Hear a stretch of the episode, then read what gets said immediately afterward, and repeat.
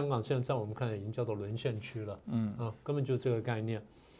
所以就跟1949年中国大陆被关进铁幕一样，那我们认为香港现在是被关进铁幕，而且当时我们预测就是香港会逐步紧缩，那缩到甚至会比大陆一些什么更要再来得紧一点点。为什么呢？因为从中共角度看起来，或者从中共这个官方这个任命的这个特首李家超来看。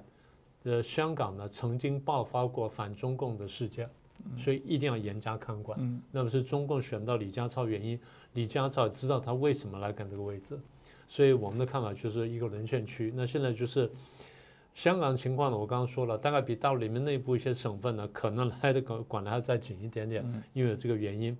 所以我们关注的呢，当然不只是香港了，因为香港是刚刚发生在眼前，所以我们会比较关注。 其实我们关注整个中国大陆呢，在就是10几亿的这些老百姓呢，怎么在这个暴政之下过日子，然后怎么样能够让他们，